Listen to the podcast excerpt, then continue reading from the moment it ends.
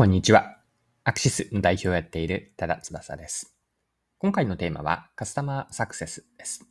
面白いと思ったあるサービスを取り上げて、マーケティングや商品開発にも学べることをカスタマーサクセスという観点から見ていければと思います。それでは最後までぜひお付き合いください。よろしくお願いします。はい。今回ご紹介したいのは、ヒカルオーキッドという会社が始めた、コチョウランの回収と再育成をするサービスです。このサービスについては日経新聞の記事で取り上げられていて読んで知りました。記事から一部抜粋して引用します。コチョウラン専業大手のヒカルオーキッドは法人向けの贈答品として人気のコチョウランを回収、再育成するサービスを始めた。開店祝いや記念パーティーを終わって用が済んでも廃棄物にせず、もう一花咲かせて新たな商品として再生させる。贈答用の花では珍しい環境負荷を抑える取り組みだ。以上が日経の2022年の5月の25日の記事からの引用でした。で、このサービスについてはもう少し内容を詳しく同じ記事から見ていきましょう。用済みとなった株を入れて同社に送り返すための専用の袋を同窓。胡蝶蘭は適切なケアで何年も生き続けるといい、届いた株は4ヶ月から1年程度かけて再育成し、新たな商品に生まれ変わらせる。送り返す側に送料などのコストはかからないが、3本立ちなど複数の株が配置されている商品は1株ごとに解体して袋に詰め、変装する必要がある。花を支える支柱は竹製なので家庭用ハサミで簡単に解体できる。価格が3万3000円以上の商品には配送時の段ボールを使って鉢ごと送り返してもらう回収クーポンもつけている。ただ、大きな段ボールを保存しておく不便さも考慮し、袋による小分け変装方法を導入した。順次、袋に入れる方式に切り替えていく方針だ。はい、以上が記事です。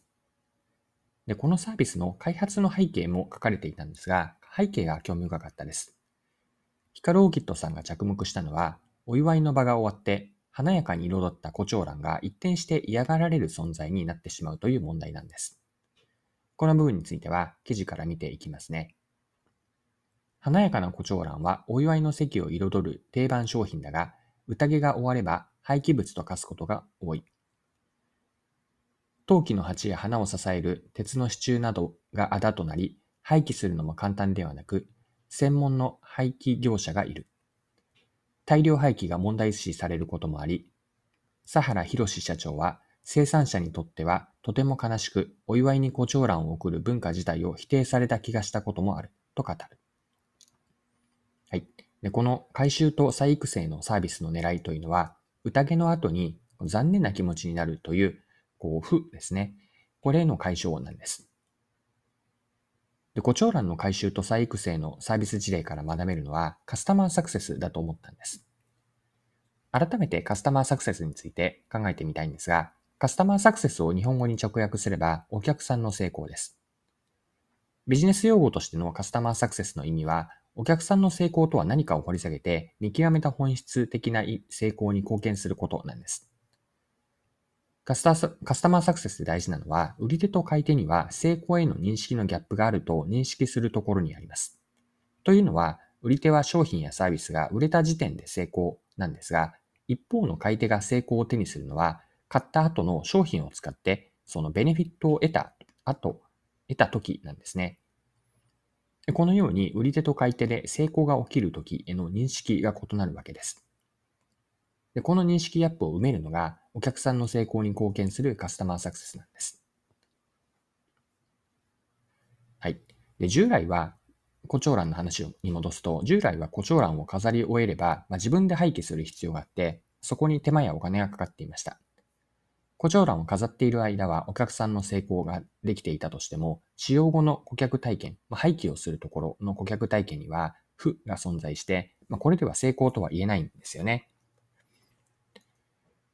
胡蝶蘭の回収再育成サービスは、お客さんが胡蝶蘭を使い終わった後にもカスタマーサクセスを目指しています。今回の学びとして残しておきたいのは、お客さんの利用シーンをより広く捉えて、使用中だけではなく、使用後にも目を向けて、全体最適でのカスタマーサクセスを実現する重要性。ここに学びがあると思って、今回のサービスを取り上げました。はい、そろそろクロージングです。今回は、胡蝶蘭の回収再育成サービスを取り上げて、カスタマーサクセスをキーワードにマーケティングに学べることを見てきました。最後のカスタマーサクセスのところですね、学びとして何があったかについて最後整理をしておきます。カスタマーサクセスとは、お客さんの成功とは何かを掘り下げて、見極めた本質的な成功に貢献することです。でカスタマーサクセスにおいて全体最適化をしようというのが今回の学びだったと思っているんですが、お客さんが自社の商品を使っているときは、仮にお客さんの成功ができたとしても、使用後の顧客体験に何かしらの不都合なところ、不安、不満とか不便なところが生じるのであれば、それは全体で見たときにカスタマーサクセスとは言えないんですよね。まそこでなんですが、お客さんの利用シーンをより広く捉えて、使用中だけの時のお客さんの成功だけではなくて、使用後にも目を向けて、全体最適でのカスタマーサクセスを実現しようとこれを今回の学びとして最後に残しておきます。はい。今回も貴重なお時間を使って最後までお付き合いいただきありがとうございました。それでは今日も素敵な一日にしていきましょう。